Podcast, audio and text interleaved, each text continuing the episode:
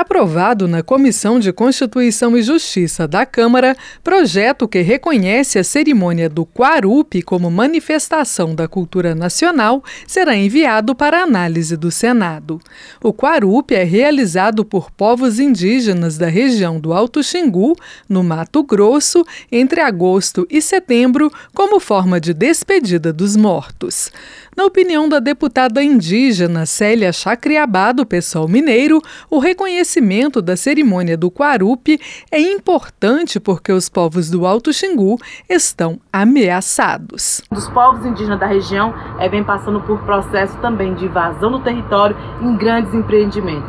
É importante defender a cultura desse povo para que nós não passamos por um processo de culturicídio. É quando impacta o modo das pessoas também está reivindicando e reverenciando a sua espiritualidade. Célia Chacriabá explica que o Quarupi é o momento em que se reúnem pessoas de diversas aldeias, assim como não indígenas que prestaram grandes serviços para os povos do Xingu.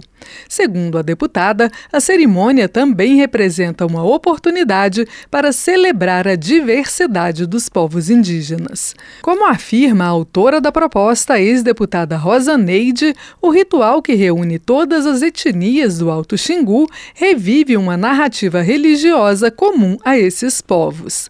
De acordo com a mitologia dos indígenas da região, Mavut Zinin, o primeiro homem do mundo, queria ressuscitar seus mortos. Para isso, cortou três troncos da madeira de quarupi, levou para a aldeia, pintou e adornou como totens que representavam aqueles que partiram. Esses troncos foram colocados em círculo no meio da aldeia e a comunidade cantou em volta deles para que voltassem à vida. Devido à curiosidade de um dos indígenas, a cerimônia não deu certo. Desde então, o ritual tornou-se uma festa para celebrar os mortos. A cada ano, uma etnia se responsabiliza pela realização do rito, que dura dois dias. Na primeira noite, troncos pintados e enfeitados são colocados em torno de uma fogueira.